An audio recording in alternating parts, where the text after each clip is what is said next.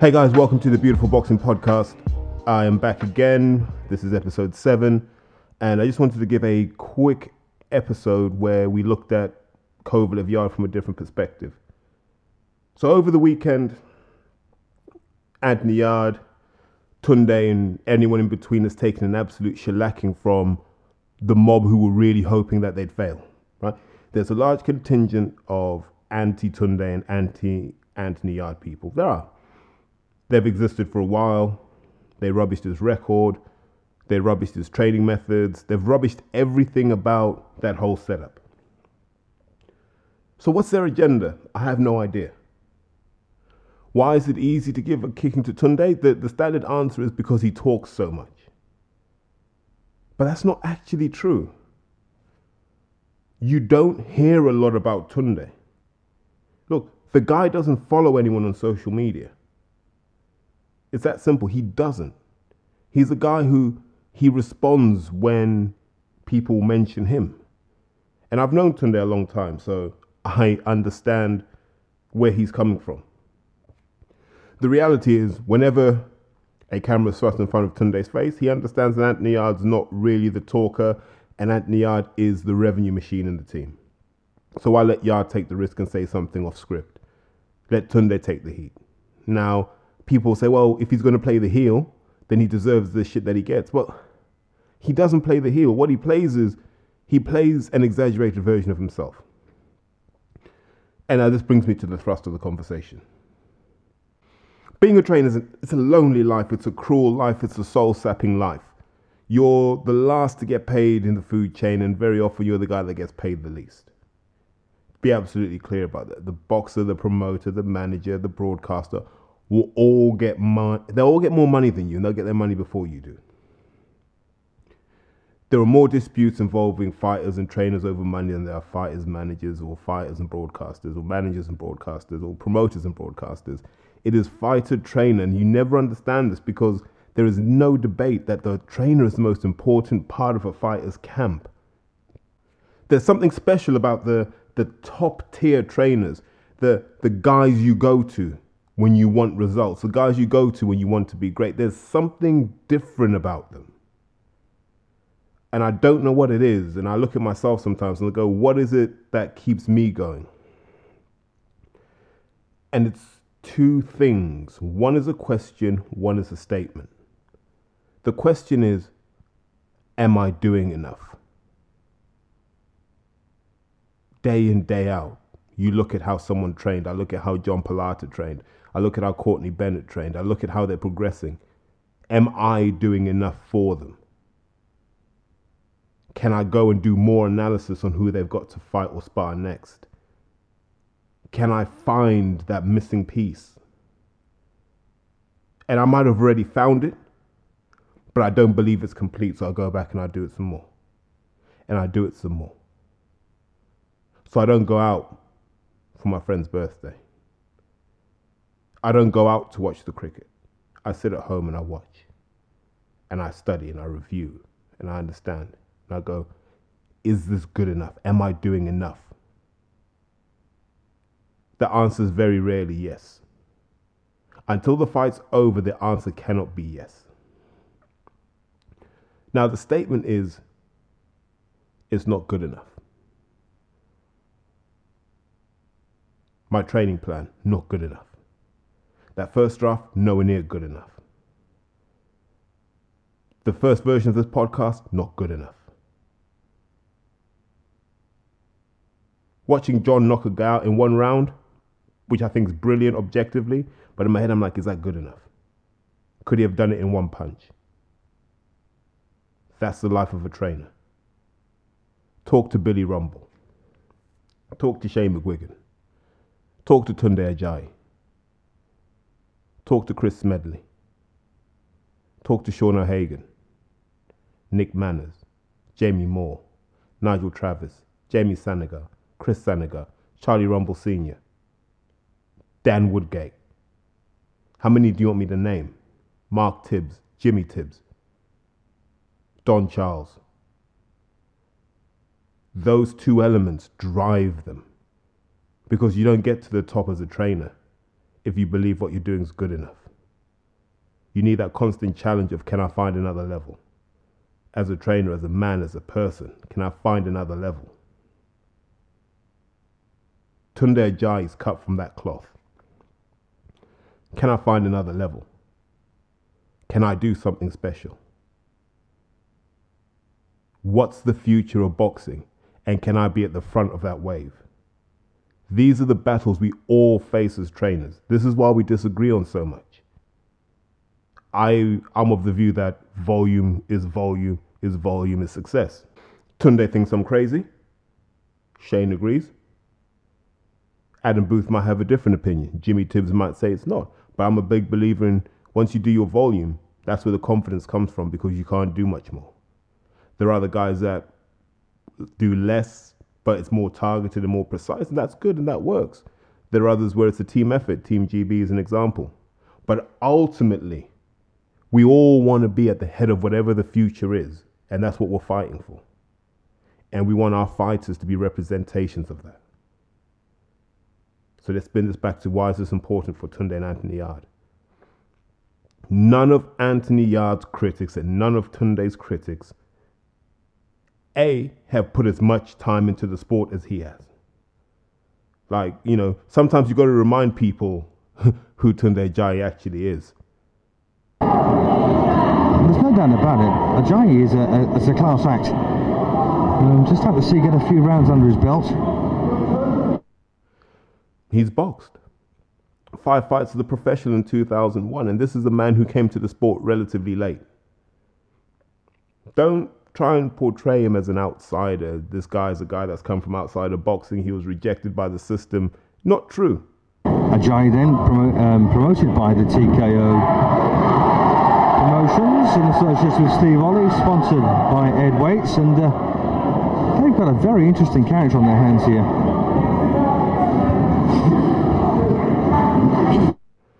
Tunde Ajayi is a product of the system. He's been in the system. He's been at the Lynn.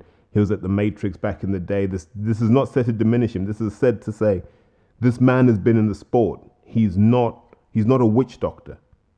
He's not a charlatan. He's not a snake oil salesman. He's been around all the gyms. So when he talks about experience, this is what he's talking about. Five professional fights in 2001. I think he had five between 99 and 2000. This is all in his mid to late 20s. He's a man that's been in the sport. And he's been trained. So he understands the, the importance of a bond between fighter and trainer. And the essence of that is I have to care about the fighter. You know, if he gets kicked out of home, I care enough about him that he can come and stay with my family. I spend enough time with him as I do with my children my wife, my parents, my cousins.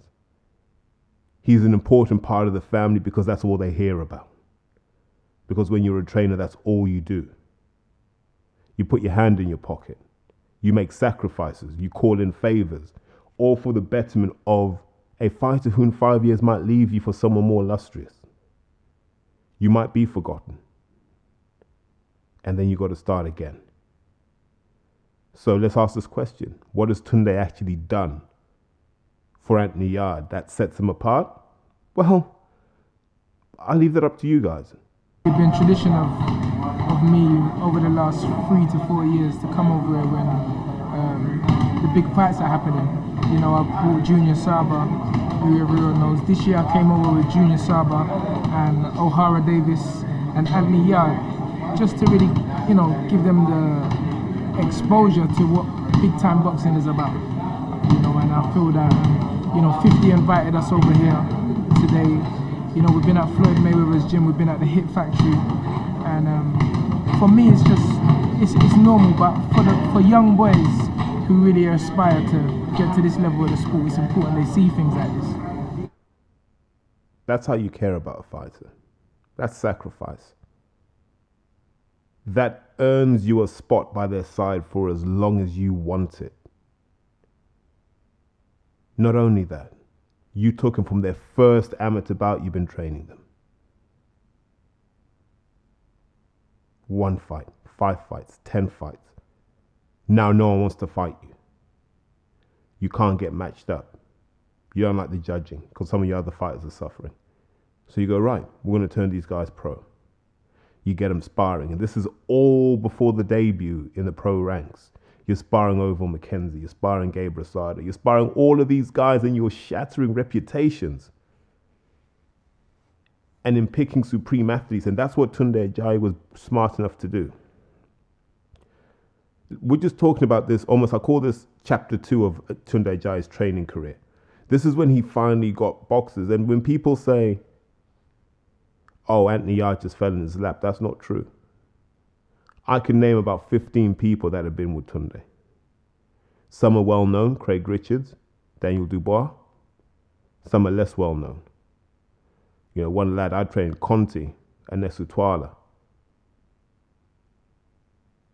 Andre Bennett. A lot of these guys people won't know, but they couldn't hack the intensity and the hard work required to be part of that originally Stamina for Sale, now System 9. They couldn't hack it. What you see is the last man standing, Anthony Yarde. In, look, as a trainer, there are two people whose opinion about a fighter I place above all others. Now, people might think it's Chris Smedley, and to a certain extent it is, but I don't see Chris as often as I want to. If Tony Cisse tells me a fight is good, I believe him. I don't question it. If Tunde Ajayi tells me a fight is good, I don't question it. Why? Because if you can handle training with Cisse and Ajayi, you can handle any other trainer on this planet, I promise you. That's what they are. They're tough, uncompromising men. Why?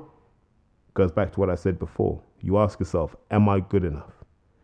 And you look at your fighter and go, is that good enough? And these men are the best at it in London right now. And they will push you and push you and push you because they don't want to waste their time getting up at five in the morning if you don't value what they do. And the reason I'm making this is so you guys understand that at the core of it, Tunde Ajayi cares about Anthony Yarde. That loss doesn't hurt him in a professional sense. You win some, you lose some. It hurts him in a private sense. These two men are very close, and this is what people don't realize is that bond you build up He's helped mold Anthony Yarde into the man that he is through the sport of boxing. That's not easy. That's a heavy responsibility to carry. But to earn that, you have to sacrifice, and sacrifice is what Tunde Ajayi does. Privileged to be invited by 50 Cent and people to, to show to show my boys what the sport is about. So he hasn't heard about your rapping skills then, Tunde? and uh, wanted to get you out here to do it. Tunde Ajayi is a selfless man. Shane McGuigan's a selfless man. David Coldwell's a selfless man. Chris Smedley's a selfless man. Billy Nelson's a selfless man. Alex Arthur is a selfless man. Charlie Rumble Sr. is a selfless man. Mark Reigate is a selfless man. Steve Heiser is a selfless man. Mick Delaney is a selfless man. Lenny Haglin's is a selfless man. Brian John is a selfless man. Sid Khan is a selfless man. Andy Stables is a selfless man. Karen, I forget Karen's surname at Roehampton, selfless woman. Rachel Bauer, selfless woman. The list goes on. All of these people sacrifice their time to train people. Why? Because they care. There's no money in it, really, when you strip it all down. You just want to see someone become special. It's, there's a humility with it. Yes, there's an insane drive, and yes, there's a a need to win because that validates all the doubts you've had. You're stressing out and you're, you're shaking, you're sweating, and what you have to do for the purpose of the camp and the fight is show your fighter you're in control of your variables.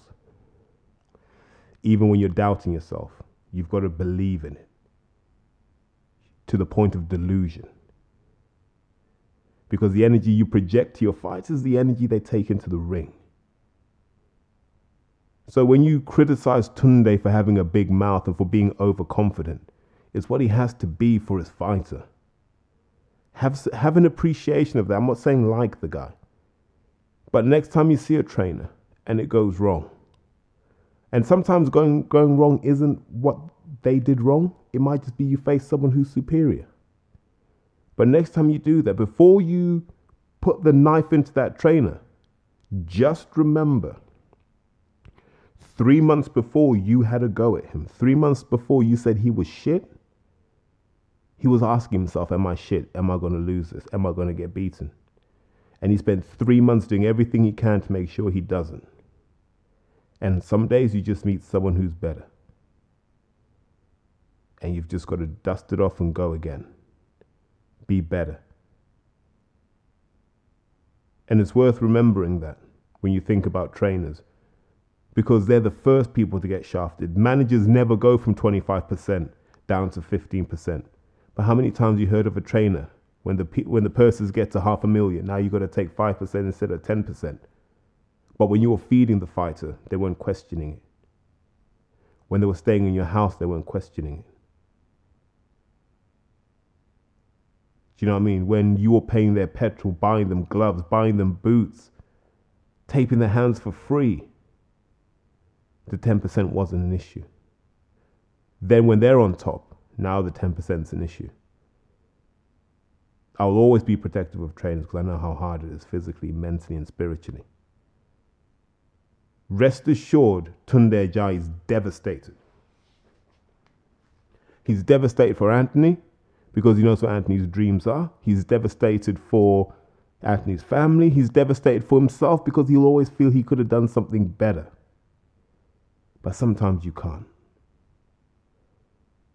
And so when you do have a go at someone like Tunde Ajayi, just remember when you've moved on and you're having a go at Shane McGuigan or you're having a go at Ko, uh, Lomachenko's dad or you're having a go at Usyk, you're having a go at Eddie Hearn, when you've moved on from this, Tunde Ajayi still has to be Tunde Ajayi, and he still has to be out in the yards trainer, and he has to get him back to winning ways. Once again, far from the Madden gaze, far from the bright lights, back in the peacock, back in the office. He'll have to care again. He'll have to ask himself, Am I good enough? He'll also have to ask himself, Is Anthony doing enough? Is what he doing? Is what his start again, guys? Is what he doing good enough? Is he putting the right level of effort in? Can we find another level individually? Can we find another level together? Remember that. The story has to continue after your criticism, after your abuse. The story has to continue.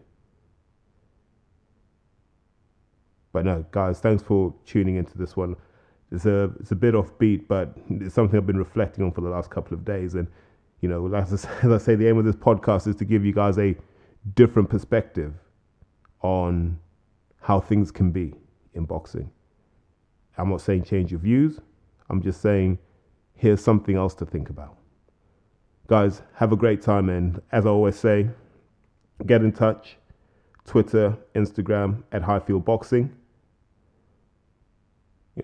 feel free to message, get in touch, let's have a conversation.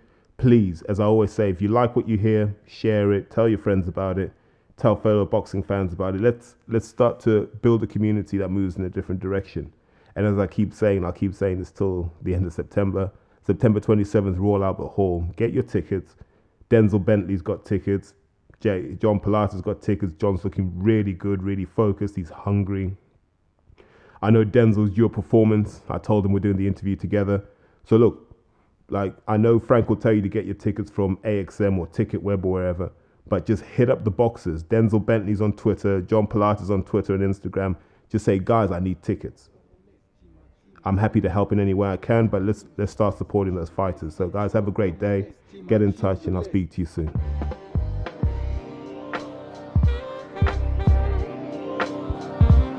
Guys, apologies. There's an addendum to this. I've just realized that I called out a load of trainers' names and left a lot of people out. So I really have to apologize for that because there are a lot of people who've been instrumental in my development as a coach. So I've got to shout them out as well. So guys like Adam Martin, Roy Connor, Mick Guilfoyle, all ex Lodge guys who are doing great things. Glyn Rhodes, a fantastic man in person, great boxing mind, got a lot of time for him. You know, even guys like I think it's Graham Everett up in Norwich who trained Sexton and trained Fabio Wardley, Mark Tibbs. You know, a lot of these guys out the East End, the Peacock guys, the guys down at Miguel's, double jab guys, you know, we've all had good times. So if I've left you out, it's not being disrespectful. Massive apologies for that. It's just literally I've done two versions of this, so I don't know what names I had in the original version I deleted. So I just want to make sure that a lot of the people who show me love get the love back as well.